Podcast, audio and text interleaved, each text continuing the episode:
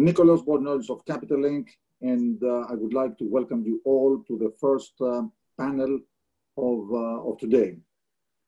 We kick off our conference. Uh, Ted and I uh, opened the conference giving the welcome remarks, and now we are starting with the first panel on dry bulk sector.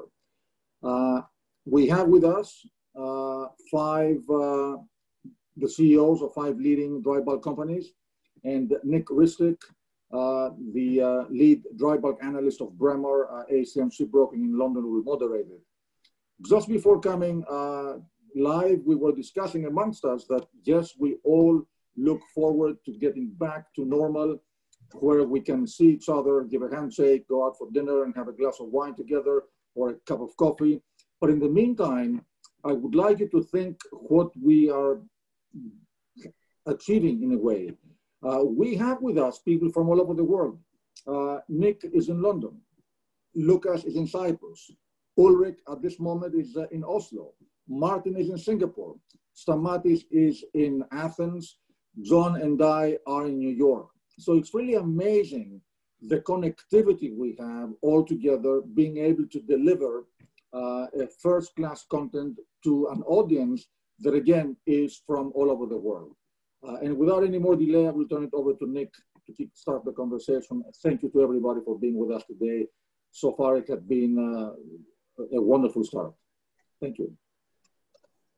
Okay, thank you very much. So, um, you know, welcome. Uh, good afternoon here from, from sunny, or not quite so sunny London. Um, and obviously, good morning for those joining from the US.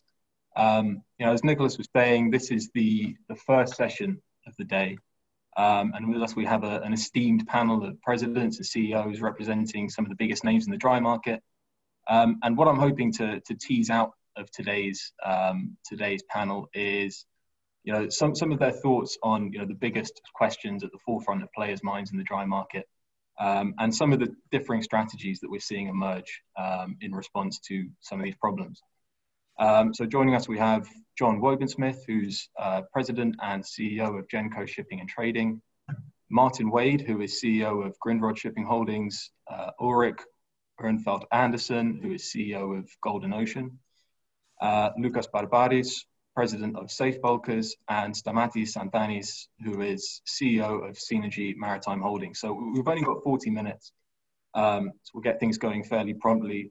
If we have time for questions at the end, uh, we have a we, we can have a, a brief Q and A session. But if not, then don't fear. There's a I've been told there's a digital um, networking lounge um, where you can ask you know questions directly to the panelists and talk with other attendees. So you know to kick things off, um, 2020 has been one of the most volatile years to date for the dry market. I mean, particularly for the Cape sizes, you know, where we've seen uh, months of, of sub OPEX level earnings and then and then you know, followed by a correction to 35 grand a day spikes. Um, Stamatis, what do you see as the the drivers behind this volatility?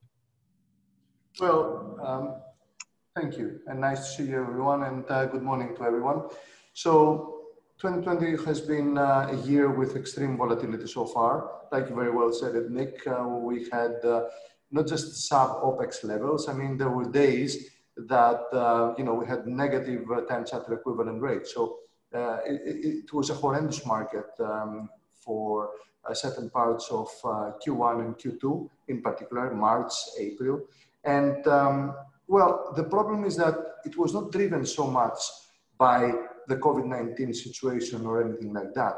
Demand for iron ore and coal which is the two main um, uh, commodities that we transport, has been extremely strong.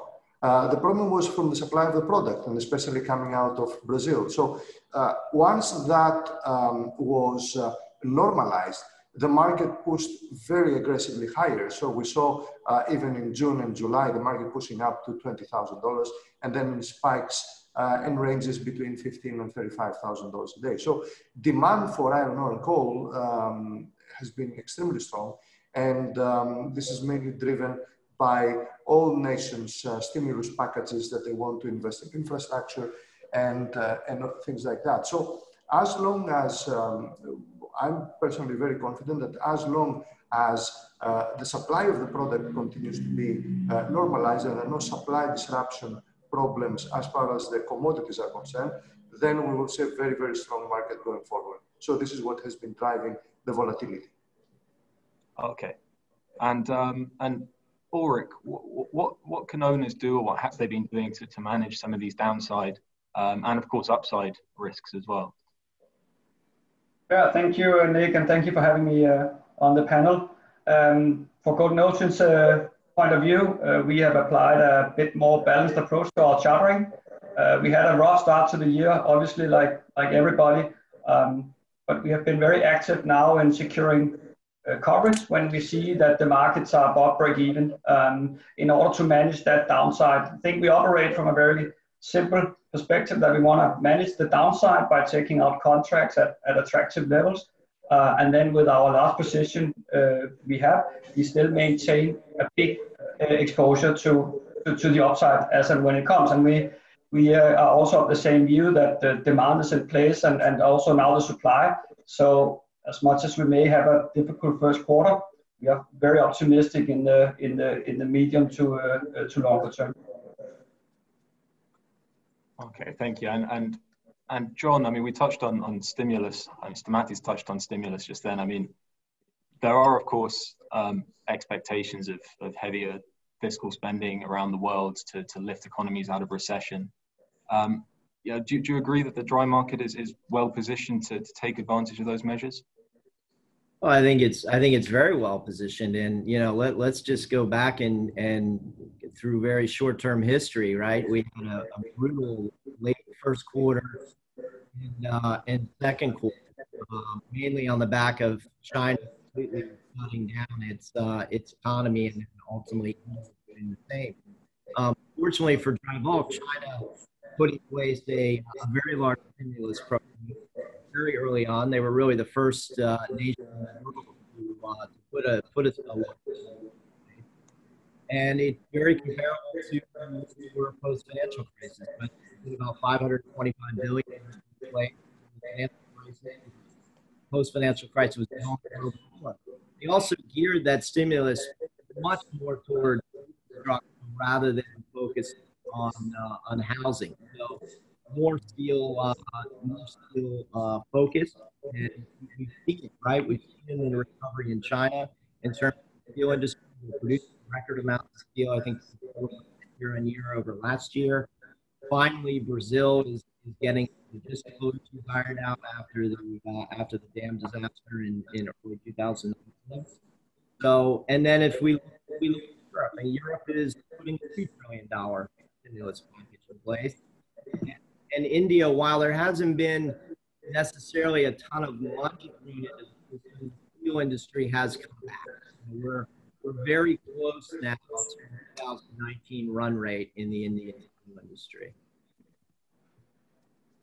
Okay, thank you. Um, and uh, Lucas, you are you are heavily focused on the on the Panamax market, which has seen some um, extreme moves as well um, you know, on one hand, you've had you know extremely reduced coal volumes, but then conversely, record volumes of grain being shipped, strong crops around the world. I mean, what do you expect for the Panamax market, market in the coming months?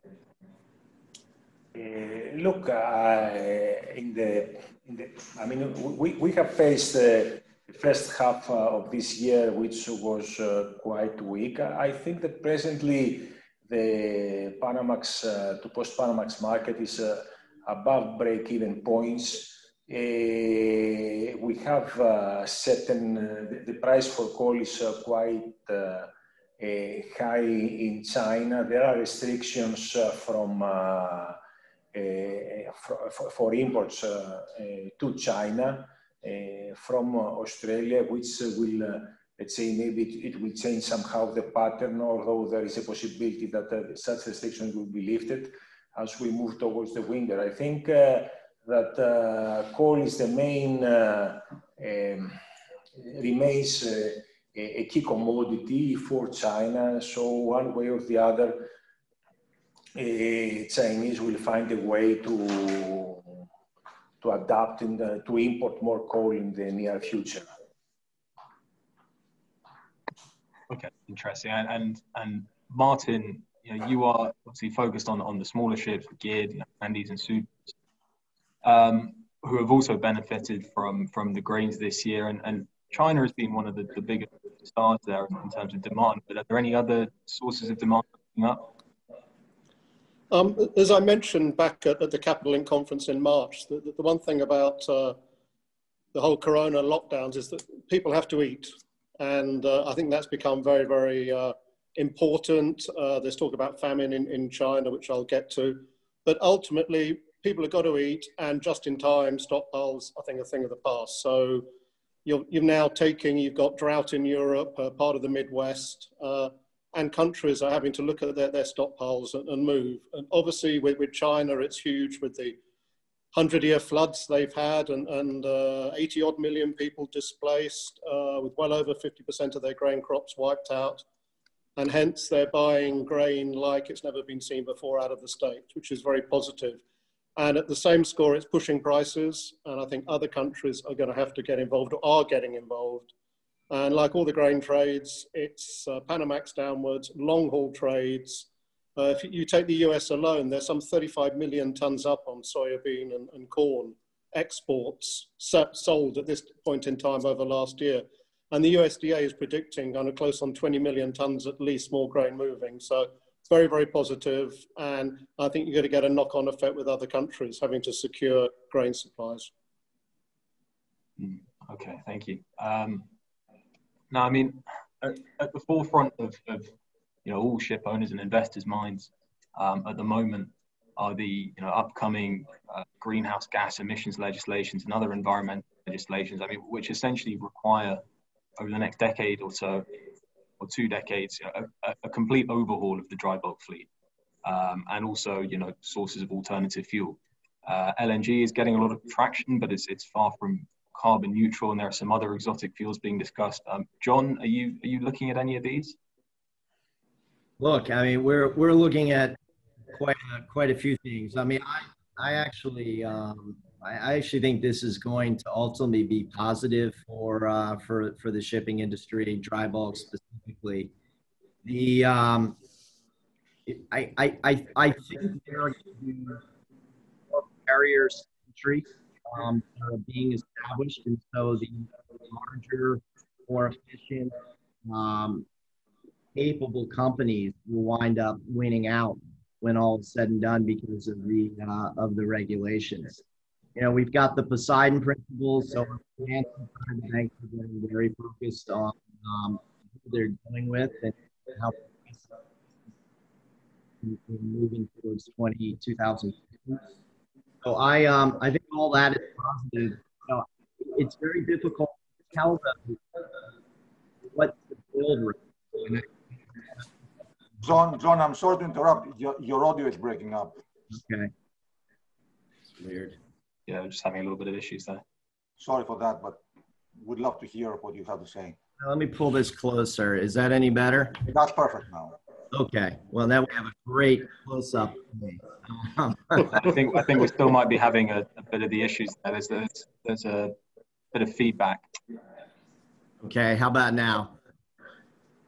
That seems much better. Very good, very good. All right. So I, I if again, I, I think it's keeping a nice cap on the supply of uh, ships that are being able to order because of the uncertainty going forward.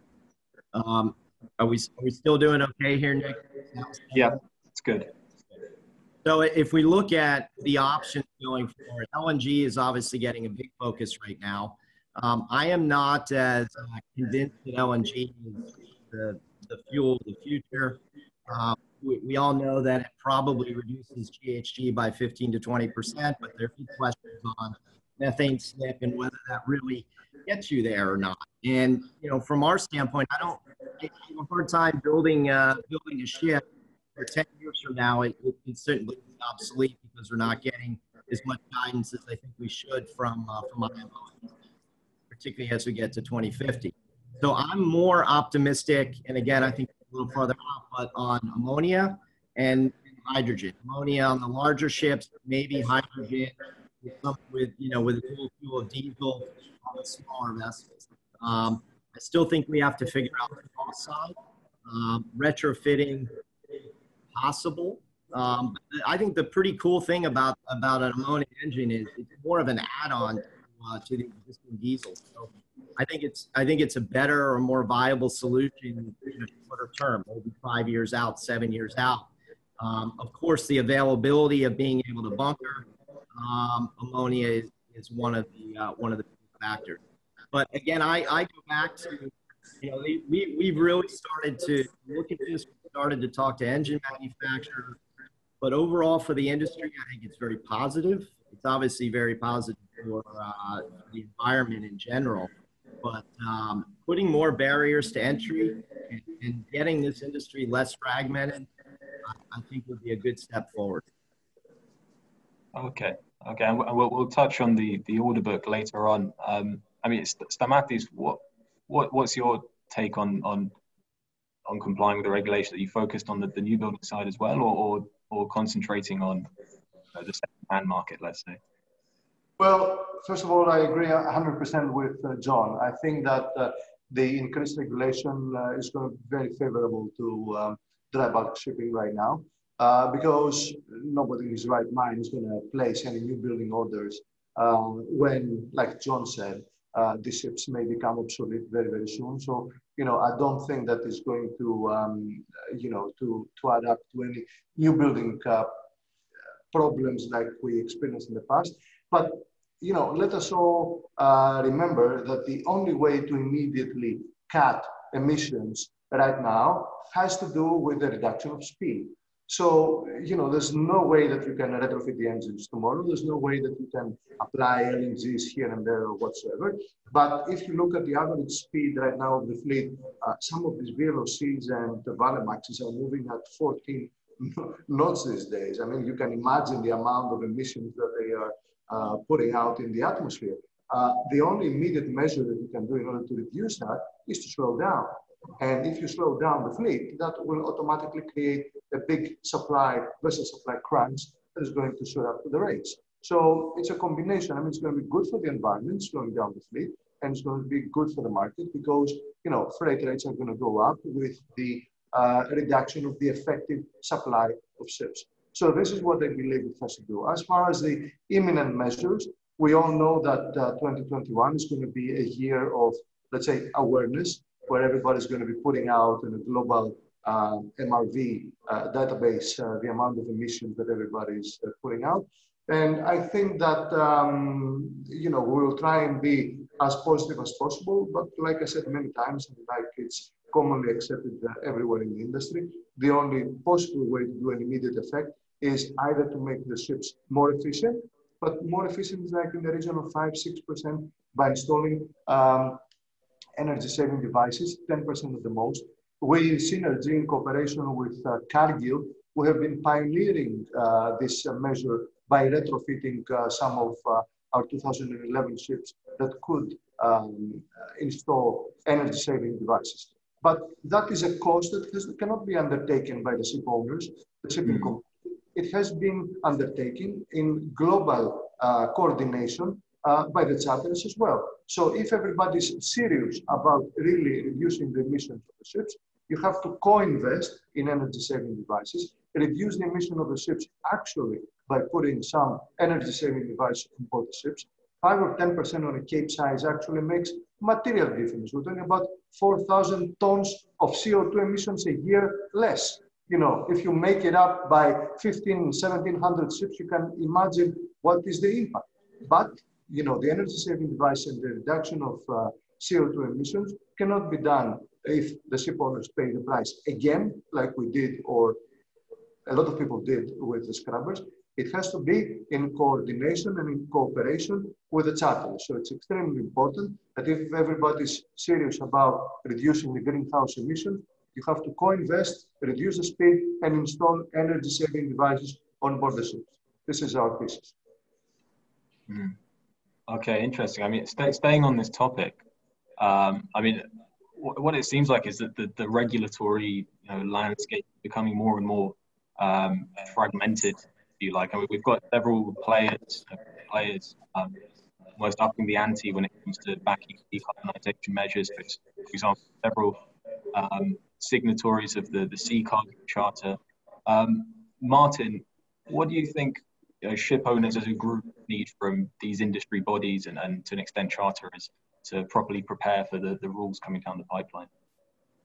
In a couple of words, unity and consensus. Um, we need clarity and clear direction. 90% of everything moves by sea. We're the most efficient means of transport. However, legislation is hurtling at us at a rapid rate of knots. And if we don't change, legislation, particularly from Europe, is going to come and hit us.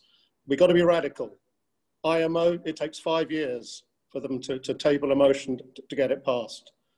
Does it have to be someone like BIMCO, represents 60% of the world's owners already? It's going to have to be radical. And I think, to be blunt, it's probably going to be a carbon tax. And that way you will differentiate between ships. And of course, in theory, that works. So the charters will look at it and will take the better ships. But as we all know with, uh, with some of our charterers, all they'll do is take the cheapest ship if it's cheap enough.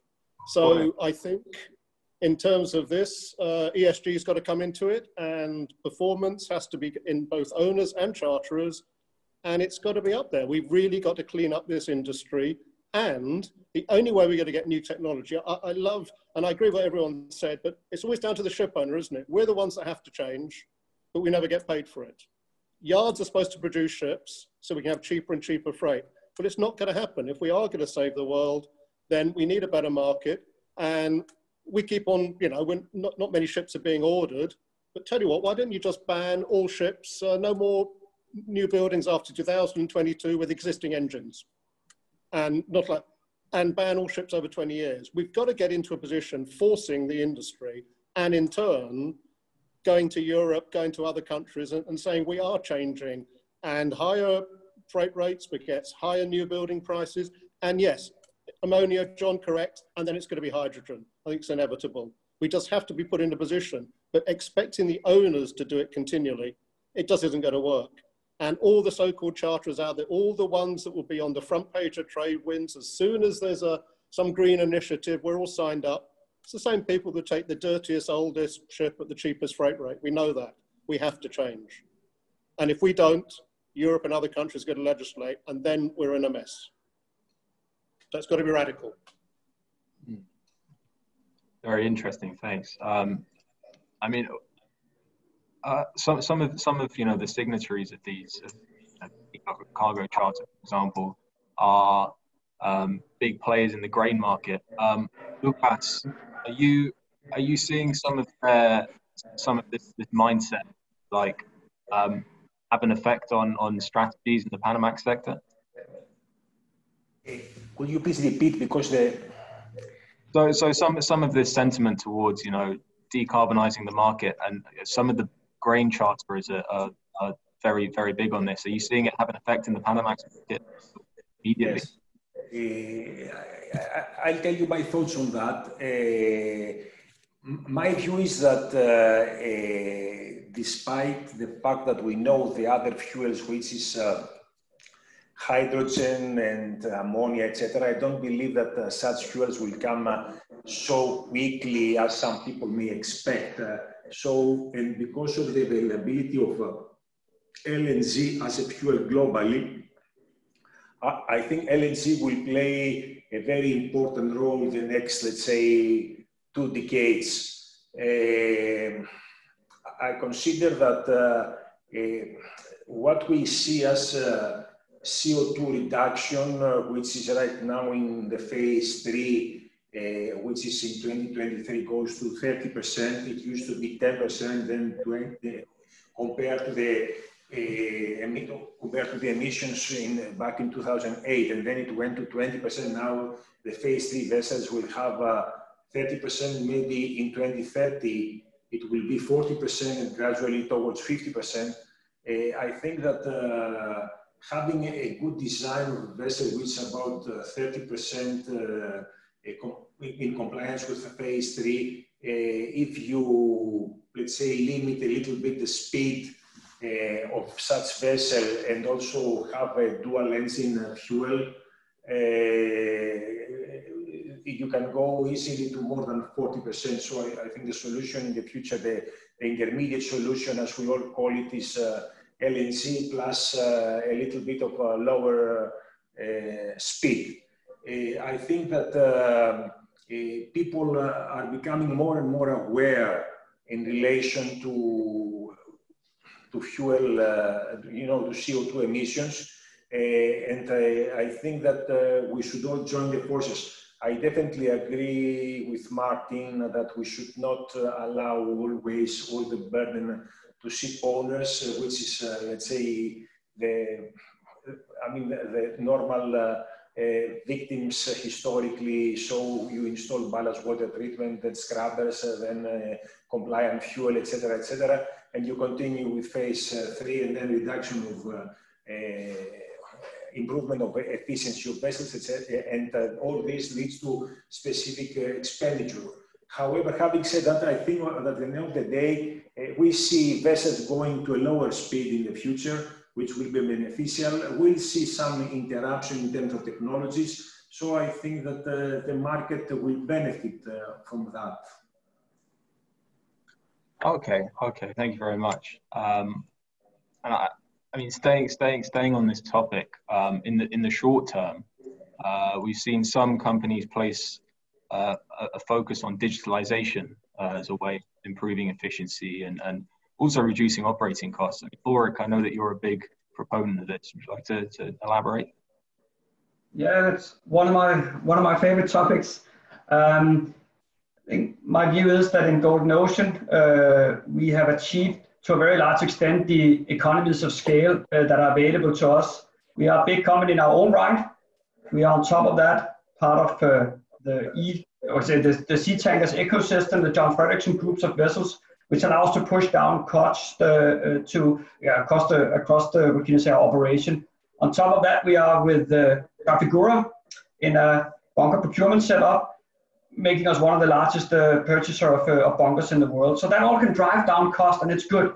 But what we see now, the next big, what can say, step and where the, the, the, the low hanging fruits are, is to drive down the cost further via digitalization. And what we are working with in Golden Ocean uh, to make it a bit tangible, we're working on several projects, but, but we don't have time for that, but, but to mention one, is that we are working with the ambition of what can you say, turning the vessels from analog to digital. So obviously, the more data that you have on your vessels, the better you can optimize your operation. Uh, I can give you an example. I like to compare it to, to, to your car and your fuel economy. How do you get the best fuel economy uh, from your car? That depends. It depends if you're going uphill, if you're going downhill, if it's cold or if it's hot, if uh, if uh, one engine you have, uh, what quality of fuel you have in your car, etc. And it's no different from a vessel except that it's even more complicated because we have fouling, we have a market we need to take into consideration as well. Uh, we have uh, market future expectations, etc. But if you combine all of this data into algorithms, you can start calculating your optimal speed. And that can be down to a matter of being steaming 12.1 versus 12.2 knots to achieve the best fuel economy on that particular vessel on that particular voyage. And uh, of course, uh, what can you say? The savings here we are talking about are immense. I think we budgeted this year with around 120 million dollar in bunker cost in Golden Ocean alone, and a reduction of five to 10 percent, which we don't think is unreasonable, uh, is obviously a real significant reduction of cost. And then, of course, at the same time, it's also reduction of emissions. So these are changes that move the needle uh, both for what can you say uh, uh, your cost base but also for taking down emissions at the same time so for us digitalization is now where we need to make the next big push uh, forward. Okay, and and I mean obviously this approach works when you have a quite a large, you know, diversified fleet. John, are you are you also looking at similar measures on your ships?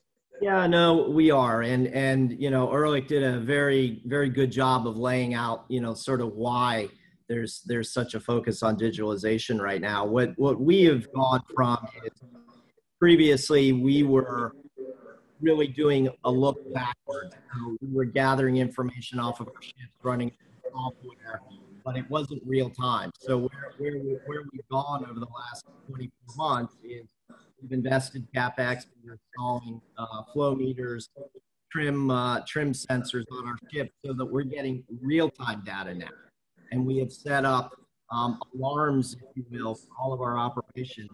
Um, that when something gets outside of parameters that we've set, we know right away. We don't have to wait a week before we, we look at data. This is all coming in real time now. Um, and then obviously, as Ulrik said, we can take the data and slice it many different ways and, and make adjustments for the future. But to me, the real thing is the real time focus on what your ship is doing. Sorry, John, you're, you're cutting off again. I think. Yeah, okay. Real time data, that's the important part. Okay, thank you. Um, okay, so I mean, we, we touched on, on the order book and, you know, the, the relatively limited number of ships on order for the next few years. I think we've got 7% of the dry bulk uh, on order in deadweight terms, which is the lowest since since the late 80s. Um, and we, we, we, talked about how um, you know uncertainty over regulation is, is part of the cause there. Um, but Stamatis, I mean, do you see any other any other things keeping keeping owners away from from investing in new ships? Well, um, we recently bought um, a second-hand ship, uh, a ship that was uh, built in 2005, uh, high-quality Japanese second-hand vessel. We really believe as a company that there is excellent value in this kind of uh, asset classes because, um, you know, if you choose the right uh, second-hand candidate, then you can automatically convert it um, into a certain strong um, return for the shareholder. So uh, we would not consider, of course, any uh, such thing as new buildings or things like that. We think there's very good value in uh, vessel categories between, uh, let's say, 7, 8, and um, 14, 15 years old of age. There's no particular premium in getting into a very modern ship other than uh, other elements, which is impossible to amortize over uh, a long period of time. So generally what we've done as a company is that we have uh, recently bought a ship. We're looking to acquire additional tonnage uh, right now that we think is going to give a good and steady return um, to our shareholders. So basically, this is where I see the value. I mean, uh, that particular acquisition that we did alone, um, we agreed uh, to buy that ship uh, in May. That was the early May, I think, which was the absolute bottom of the market. We took delivery of that ship in July, right when the market started pushing to $30,000 a day. And right now, in its first voyage, that ship is making a big portion of its total acquisition price just in one ship and just in its uh, first voyage. So uh, there is strong volume to that. Sorry, there's very strong value to that, and we will continue pursuing uh, this kind of investments.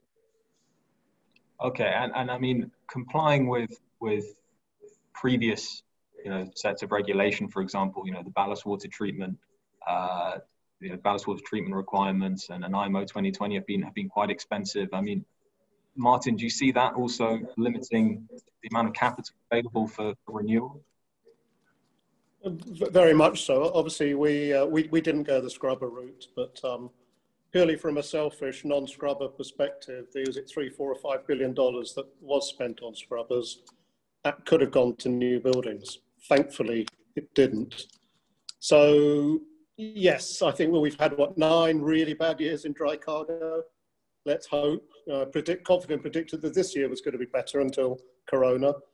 Going forward, the yards don't know what to build. Owners don't know what to build. If we're going to get anywhere close to the regulations for 2030, we could.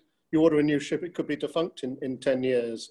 Then you have the banks. Western banks basically gone even the leasing companies are getting far more picky. Um, we actually have the, the perfect storm at, at, the moment. So um, there is no incentive to build new ships because ultimately, no matter how eco they are, it could still be something that, that's defunct. So as Stamatis said, plenty of value in secondhand. Obviously, we've we, we, we only run Japanese. It's there that the quality and they last. So uh, maybe, never say never. We'll tell you what, Nick, we, we get a booming market for two years and all the lemmings will reappear and we go again, yes. But tell you what, I think the rest of us, if we have a booming market for a couple of years, we'll, we'll take a view on that. But at the moment, there is no incentive. I just can't see anyone doing it. Okay. No, I mean, it, it really does seem like a, um, a unique period where, you know, previously when we've got to this stage, we've seen a, a spurt orders, but we haven't to date. Um, now, there, there, are some other there are some other issues going on in the market. I mean, or in, in fact, we, we've only got five minutes um, remaining. Uh, we can take some questions from the audience uh, if anybody wants to, to submit any.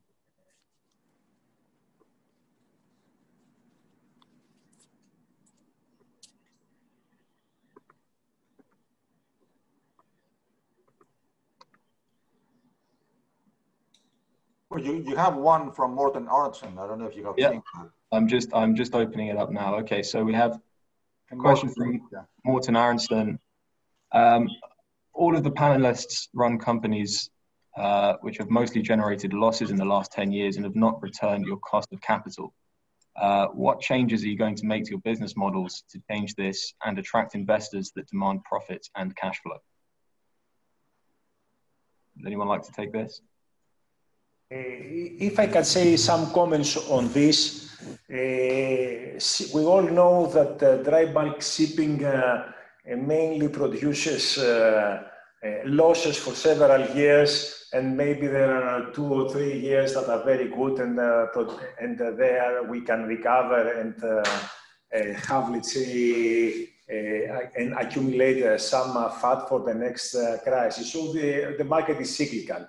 Uh, what a prudent management uh, should do is uh, to be able to maintain its liquidity, the company's liquidity during a, a, bad, I mean, during the bad period of time and be prepared through, through the good period. And uh, if uh, this happens, uh, it means that the company is ready to to do whatever it's, it's the right thing to do each time. So, for example, sometimes you may need to, to buy a second-hand vessel. Sometimes you may need to uh, adapt to new technologies like the ones that we see in 2013, in 2023. Uh, the important thing for us as company is that uh, we have the liquidity uh, and we maintain the liquidity through, the, through this crisis that we are passing the market right now is good and we can see all opportunities ahead of us.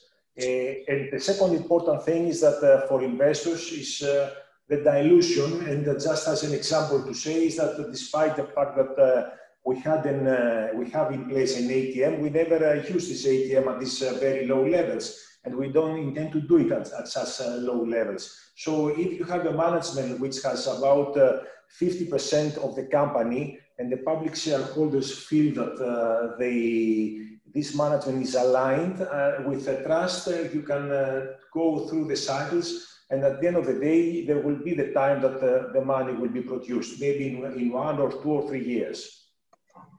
Nick, can I also ask, uh, sorry, um, I haven't been in a dry cargo for 10 years, so I cannot take responsibility for, for, for all the bad years, uh, only, only the recent losses. But what I think is important to understand here is that we are now moving shipping from a, what can you say, a carbon intensive model onto a zero emission model. So what is happening now the, at the moment on decarbonization is massive. We cannot underestimate it. It will impact investor side, finance, customers, employees, asset values. In that transition, there's going to be plenty of differentiation and uh, optionality, you can say, and possibilities for the owners. I think that complexity that comes into the model now will allow us to be less of a price taker in the future, uh, and that should be for the companies that grab this opportunity, uh, be a, a possibility of extracting more value out of our models. Okay, thank you very much. I, mean, I think we've got time for one more very quick question uh, we have here from an anonymous attendee. Uh, with carbon footprint so high on the CEO's and board's agenda, how much of your variable compensation is linked to reducing your company's emissions? Uh, John, would you like to take that? Um, so look, I mean, obviously, uh, well, at least from uh, from Genco, um, we uh, we have a large part of our of our compensation in uh, in stock. Um, hopefully, Nick, you can you can now hear me again. Yeah. Uh, good. Um, and uh, so that that carbon footprint, and, and I think investors are starting to differentiate more and more on the ESG side. So not not just the, the environment and social issues, but also the governance. And and as you know, we have very high uh, governance standards and, and very high in in uh, in Webber's uh, annual uh, survey. Um, so, and we also have a full KPI system. Um, so we have five different buckets of KPI, and uh, you know, uh, efficiency is in one of them. So I wouldn't say there's anything specific yet, but I do believe that that is coming. Okay, thank you very much. I, I think I think that is you know, all we have time for for today. Um, I thank our thank our panelists, um, and of course, you know, we have the the digital networking lounge where, where questions can be asked to to the panelists and you know, share a, a, digital beer. Um, so um, so again, thank you very much, and uh, see you all soon. Thanks, everyone. Thank you.